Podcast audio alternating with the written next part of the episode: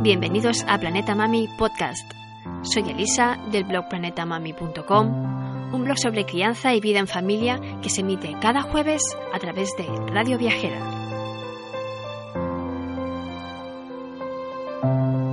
Sí, estás en el sitio correcto. Esto es un canal de podcast de viajes y por eso estoy aquí, para contarte cómo disfrutar del viaje más infinito.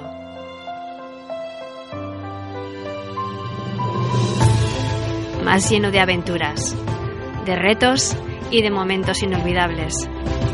Ser padres. ¿Te apuntas?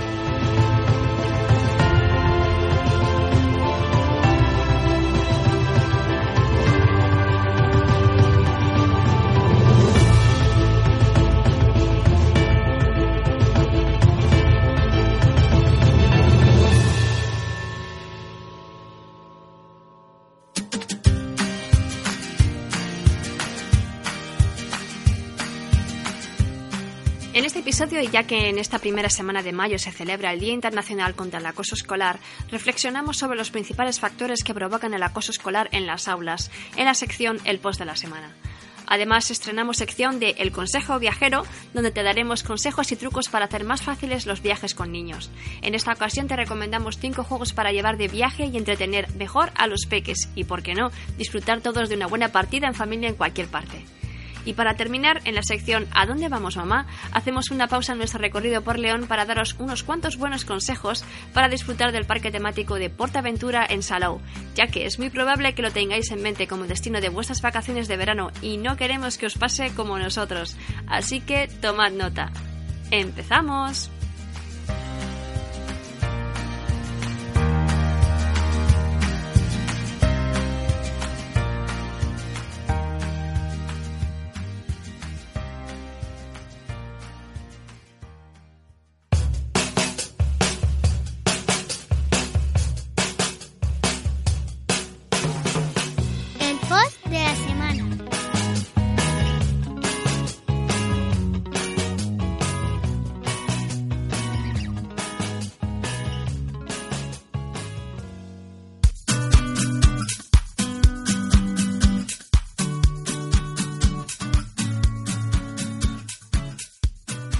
En esta primera semana de mayo, concretamente en el día 2 de mayo, se celebra el Día contra el Acoso Escolar. Hay dos aspectos que influyen principalmente en el acoso escolar, la educación y la comunicación. Tenemos que educar a nuestros hijos en el respeto y la tolerancia a los demás, a valorar la diferencia como algo especial, no como algo a lo que machacar, ofender, repudiar, burlar, vejar y todos esos verbos que denotan desprecio y soberbia por parte de quien los pone en uso. Los centros educativos, por supuesto que, por norma general, cuentan con dispositivos contra este tipo de acciones, o deberían. Pero como con todo, el refuerzo de una conducta se hace en casa, sea para bien como para mal. Los profesores enseñan a nuestros hijos, pero no es su tarea educarles para convivir. Es nuestra.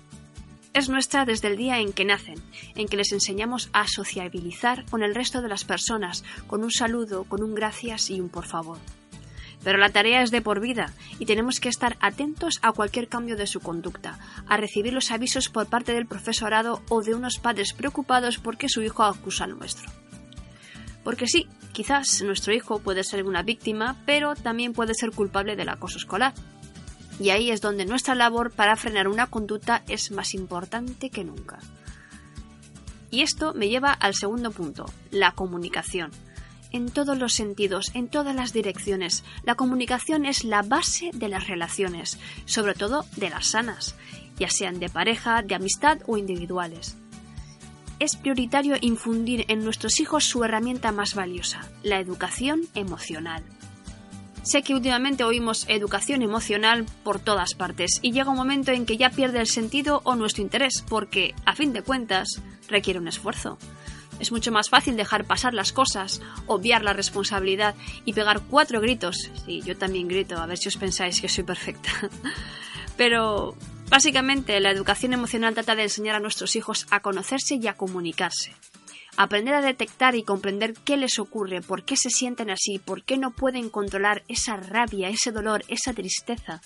pero sobre todo para luego saber sacarlo fuera, comunicarlo, expresarlo hacia nosotros. Tenemos que ser una puerta abierta a esas emociones. Nosotros somos los adultos, los maduros, los que hemos pasado ya por todo, pero no para menospreciar esas emociones, esos problemillas de crío, sino para dirigirles, encauzarles y darles herramientas para solucionarlo. Quizás debería de haber una asignatura que enseñara todo esto en los colegios porque, como con otras materias, no todos los padres estamos preparados para hacer ciertos deberes o no nos sentimos igualmente capacitados. Ganas no nos faltan, pero ese refuerzo también en los centros educativos sería lo ideal. Menos lecciones de memoria y más lecciones para aprender a vivir en sociedad. Yo fui víctima del acoso escolar entre los 11 y los 13 años. Era una niña feliz, a la que le encantaba ir al colegio cada día a aprender, jugar y compartir con mis compañeros. Pero un día alguien pensó que era un buen objetivo para su divertimento, por supuesto apoyada por su séquito de seguidoras para animarla y crecerse en sus insultos y amenazas. En plena preadolescencia no os tengo que decir lo difícil que fue para mí salir cada día de camino al colegio. Por supuesto se lo conté a mis padres, pero por aquel entonces eran cosas de críos y ya se arreglaría solo. Y los profesores, pues eso, simplemente le daban toques de atención y poco más, así que al final la que tenía que lidiar con todo aquello a diario era yo. Por suerte o porque no tenía otro remedio, seguí mi ritmo lidiando como podía con aquello y recuerdo pensar que mi única salida era sacar muy buenas notas para poder irme de aquel colegio sin tener que repetir ni un año más de lo establecido. Está claro que ya de pequeña sabía ponerme metas y luchaba por ellas. Y me fui.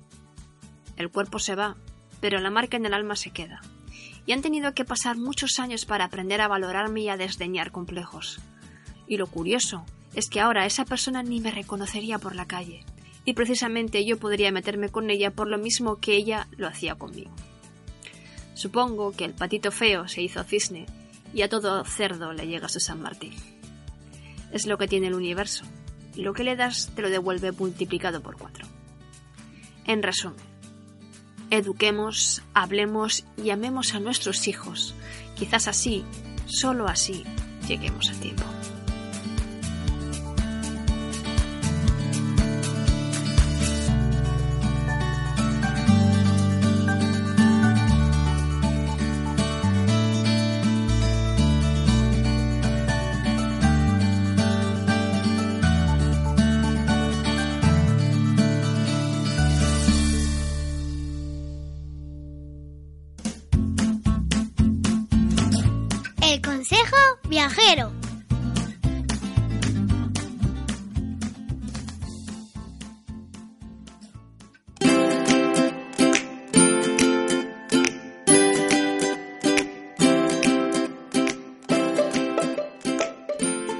Sabemos que cuando nos vamos con niños de viaje o simplemente de excursión, llega un momento en que estos se cansan o se aburren. Si estamos de viaje, sobre todo en tren o en avión, puede resultarles muy largo, más que nada porque las posibilidades de movimiento son escasas, sobre todo en el avión. Con el tren aún pueden disfrutar del paisaje o recorrer vagones. Quizás yendo en coche es mejor porque en este caso sí que podemos parar cuando queremos y, y, estirar las piernas, pero aún así, si es un viaje de muchos kilómetros, el cuando llegamos puede ser irritante. Por eso hoy os traigo 5 juegos para llevar de viaje, fáciles de transportar y sobre todo fáciles y divertidos de jugar por todos los miembros de la familia.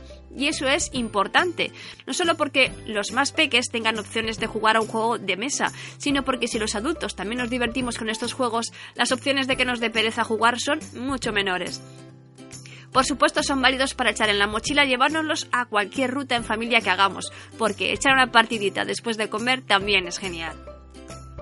El primer juego que os voy a recomendar se llama Double, es de la marca Asmodee y se recomienda su juego a partir de los 3-4 años y para unos 2 u 8 jugadores.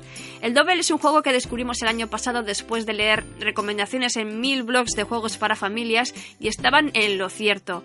Lo mejor de este juego es que las cartas van en una lata redonda del tamaño de la palma de la mano. Eso hace que sea súper transportable y que las cartas no se arruguen y se guarde todo en un momento, instrucciones incluidas. Es un juego parecido al lince, pero en versión mini, es decir, tienes que encontrar en la carta superior del mazo central el objeto o dibujo que sea igual al que tienes en tu última carta. A veces la vista juega malas pasadas y parece que no hay ningún igual, pero siempre lo hay.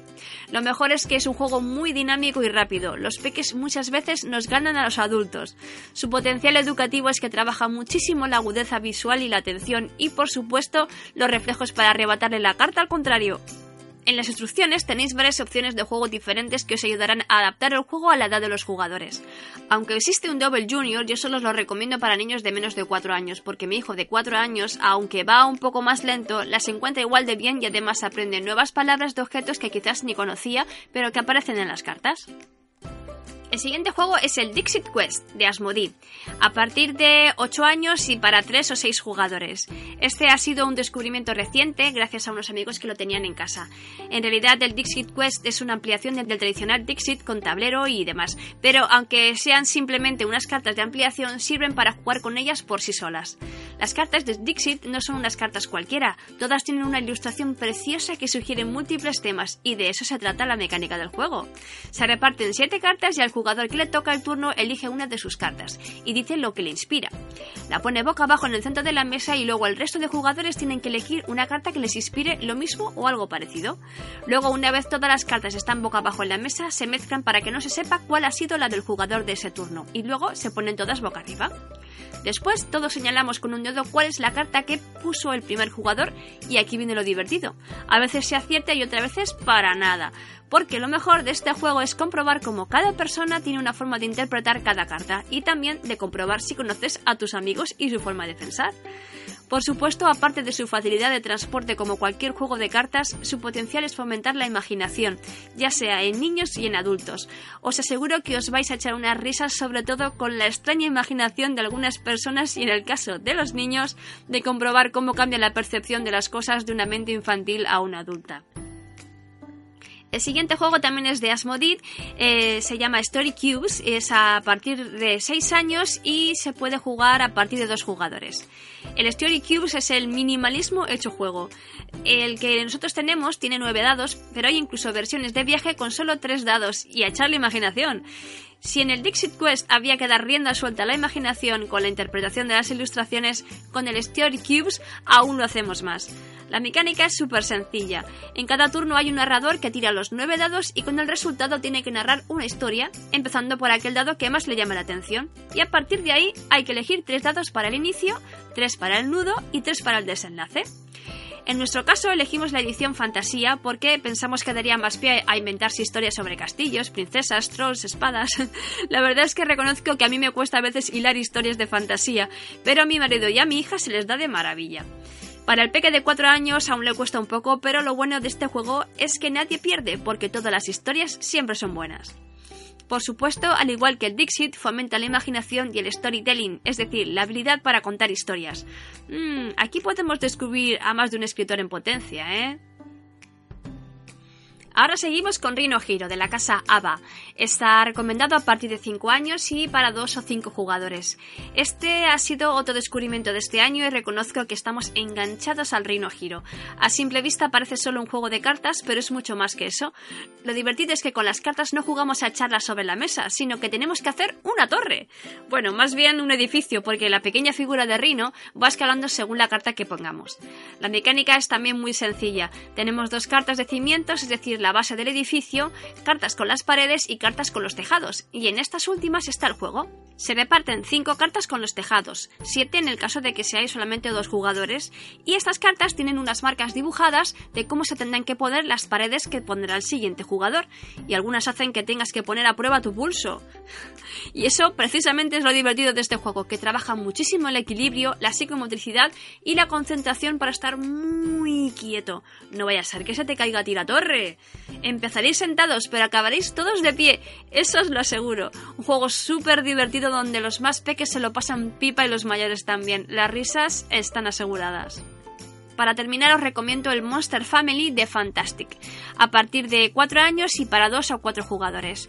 Este juego de cartas lo descubrí una tarde echando un vistazo en las novedades de nuestra librería favorita, de Yum de Yuna, y ahora aparte de libros también están introduciendo juegos, sobre todo de tipo didáctico, y este de Monster Family me llamó muchísimo la atención porque es justo lo que estaba buscando para mi peque.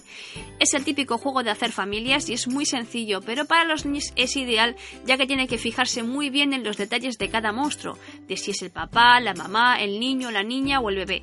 Luego les ayuda mucho a estar atentos para saber qué carta pedir al resto de jugadores, cuál les falta y cuándo consiguen hacer una familia. Es un juego que potencia las habilidades sociales, la atención, la concentración y percepción, la memoria y la lógica. Casi nada. Bueno, ¿qué os han parecido estos juegos? Seguramente más de uno ya lo conocíais, pero otros quizás hayan sido un descubrimiento también para vosotros, igual que lo fueron para mí en su día. ¿Qué? ¿Echamos una partidita?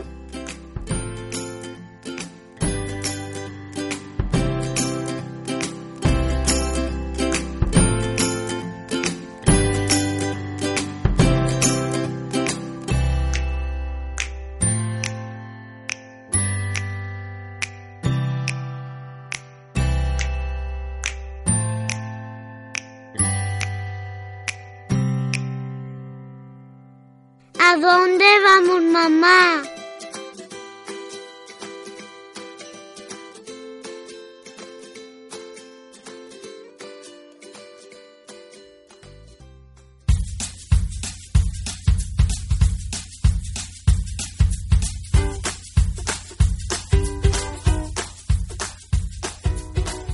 Ya estamos en mayo y estamos todos empezando a pensar a dónde nos vamos a ir de vacaciones este verano, si es que ya no lo hemos planeado.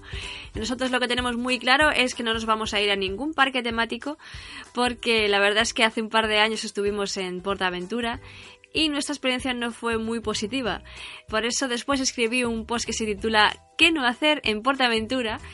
Y como os podéis imaginar, eh, de aquí van a salir pues algunos consejos que espero que por lo menos nuestra experiencia os sirva para que vuestra experiencia en Portaventura sea mucho mejor que la nuestra. Por supuesto, todo lo que voy a contar a continuación es eh, en base a nuestra experiencia personal, no tiene por qué ser la vuestra, desde luego que os deseo que sea totalmente al contrario. Pero son cosas que no es la primera vez que le pasan a amigos que conozco y de hecho las visitas que recibe este post dan fe de que debe de ser algo bastante más común de lo que pensamos. Y es que sí que es cierto que los padres somos algo masocas con esto de las experiencias familiares en parques temáticos y de atracciones. No sé cómo se nos va la cordura, esa tan propia de los padres y madres adquirida tras tanta prueba y error durante la crianza de nuestros hijos, pero es así, sin darnos cuenta sucumbimos ante esa idea idílica de pasar un día a tope de diversión en uno de estos lugares donde se supone no tiene cabida el aburrimiento. ¿Será que somos presa de un excelente marketing publicitario? ¿Será por aquello de no ser los únicos del grupo de amistades o familiares que no han ido? ¿Será porque nuestros hijos nos lo han pedido hasta la saciedad después de que los anuncios de la tele les hayan incrustado esa super idea en su tierno cerebrito? ¿Será porque alguien nos miente sobre lo maravilloso y mega inolvidable que es pasar el día en el parque temático? En fin, no lo sé, pero sucumbimos y decimos, venga, va, vamos a para aventura. Ay Dios, en qué mala hora. Sin duda la idea era mucho mejor en mi cabeza. Tengo que decir que no fuimos a Drede a Portaventura, digamos que elegimos irnos de vacaciones playeras a Salou y como especial reclamo, evidentemente, estaba ir al parque temático. No habíamos ido nunca ninguno los cuatro juntos, pero ya que el peque en aquel entonces tenía tres años, era la última oportunidad de que nos saliese su entrada gratis. Ya sé que existen varias promociones de entradas gratis para los niños durante el año, pero en aquel momento no había ninguna otra. Eso sí, las entradas de adulto están bien pagadas. Por aquel entonces se pagaban a 45 euros por cabeza y no sé cómo estarán ahora, pero es un desembolso bastante considerable. Pero seguro que lo vamos a pasar súper bien, así que seguro que se compensa, ¿no? Aún tengo rebotando en mi cabeza las sabias palabras de mi marido diciéndome va a ser un suplicio, lo veo venir. Y yo, presa de mi optimismo nato, le llevaba la contraria diciéndole que no fuese tan cenizo, que seguro que no sería para tanto. Le tuve que dar la razón. Qué rabia me dio. Yo, por si no queréis seguir escuchando el resto del episodio, ya os adelanto que el resumen de todo lo que vais a escuchar a continuación está titulado con Portaventura, la larga espera. Sí, toda la diversión va precedida de una larga larga, larga espera. Mi primera recomendación es que no llevéis a niños muy pequeños, a no ser que sean bebés y vayan en carrito, porque si son algo más mayores se van a pegar un pateo considerable y se van a cansar mucho antes que cualquiera del resto de la familia. También dependerá mucho del carácter del niño y lo que tolere las colas y esperas que seguro vais a tener que hacer, aunque sea para la atracción más sencilla de todo el parque. Da igual que vayáis muy pronto, la gente entra en masa desde primera hora de la mañana porque tienen la misma idea que vosotros, ahorrar tiempo en colas y aprovechar la entrada al límite. Podéis entrar y salir cuando queráis, no os van a poner problemas, pero desde la entrada directa al parque, o sea, donde empieza todo, al parking, hay un buen trozo, a no ser que pagues por el parking VIP, claro. Aún así, el niño se puede cansar por ir hasta la otra punta del parque y aunque existe un tren que te da una vuelta completa, contar también con la espera a que llegue el tren y con lo saturado que esté ya el niño.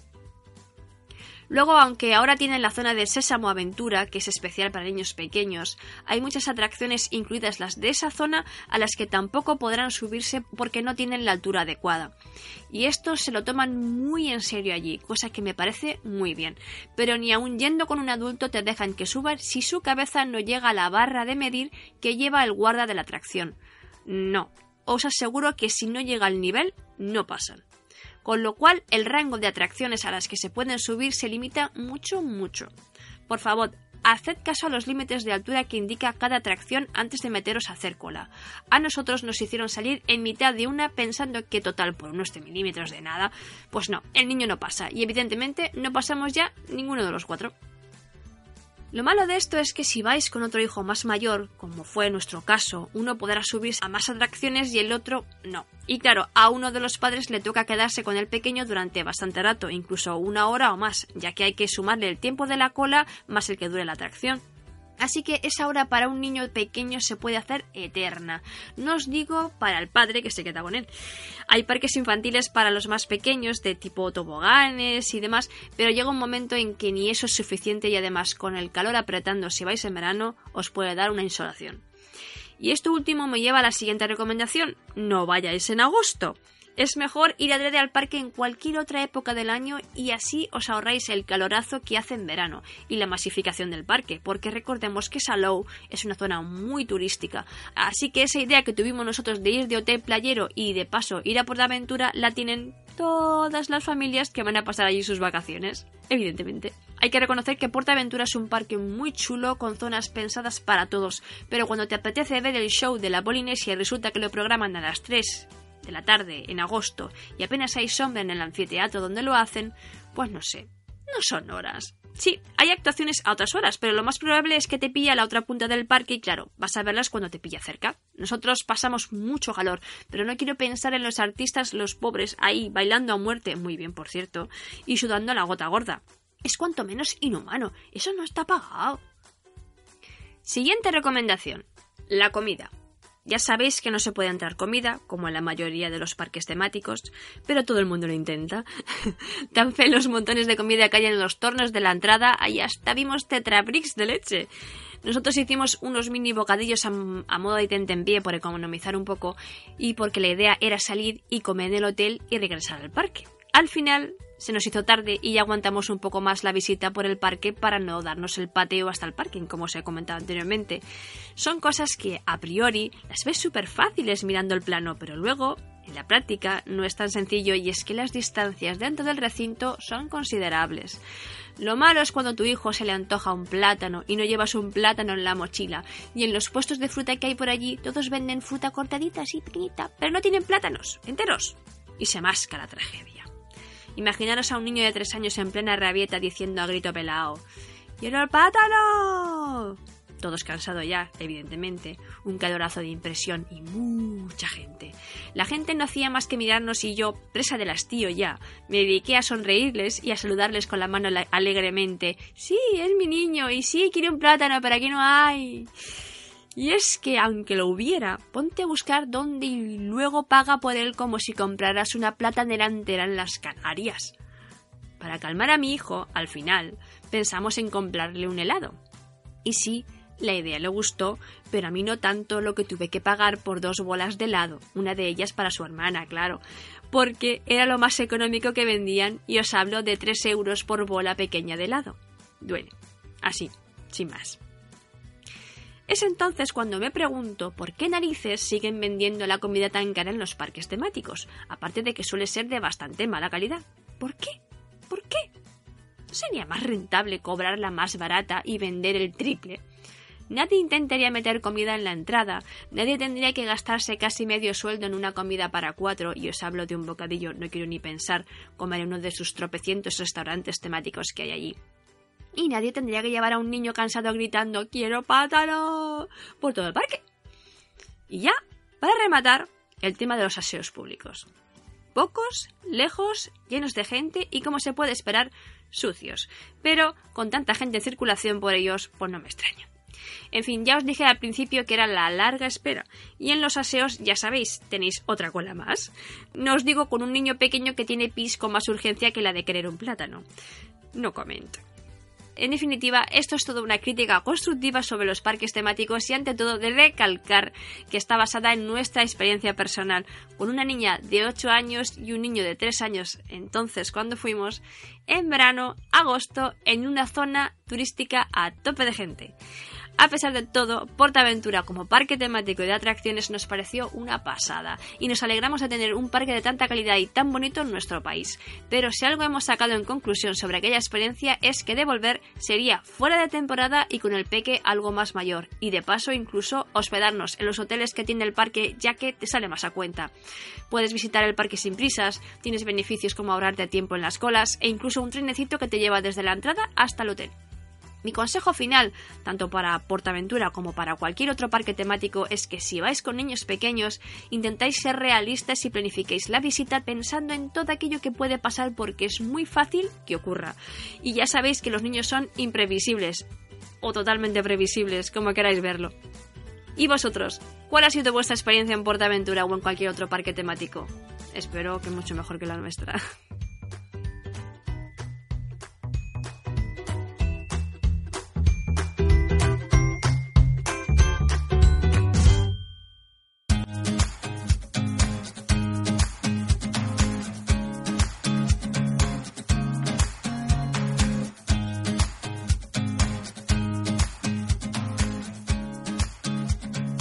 pues esto ha sido todo por hoy. Espero que te haya resultado útil e interesante en nuestro viaje de esta semana. Recuerda que puedes descargarte este podcast desde las plataformas de iTunes y iBooks para escucharlo donde quieras y cuando quieras, así como dejarnos tus comentarios y sugerencias para el programa en el chat de la aplicación. Además, puedes suscribirte a Radio Viajera para que te llegue una notificación cada vez que lancemos un nuevo episodio. También puedes seguirnos en nuestras redes sociales y blogs donde compartiremos mucho más contenido tanto en radioviajera.com como en planetamami.com. Y como no, si te gusta, compártelo con tus amigos y familiares. Gracias por escucharnos y te esperamos en el próximo episodio. Hasta pronto. Nos vemos por la galaxia.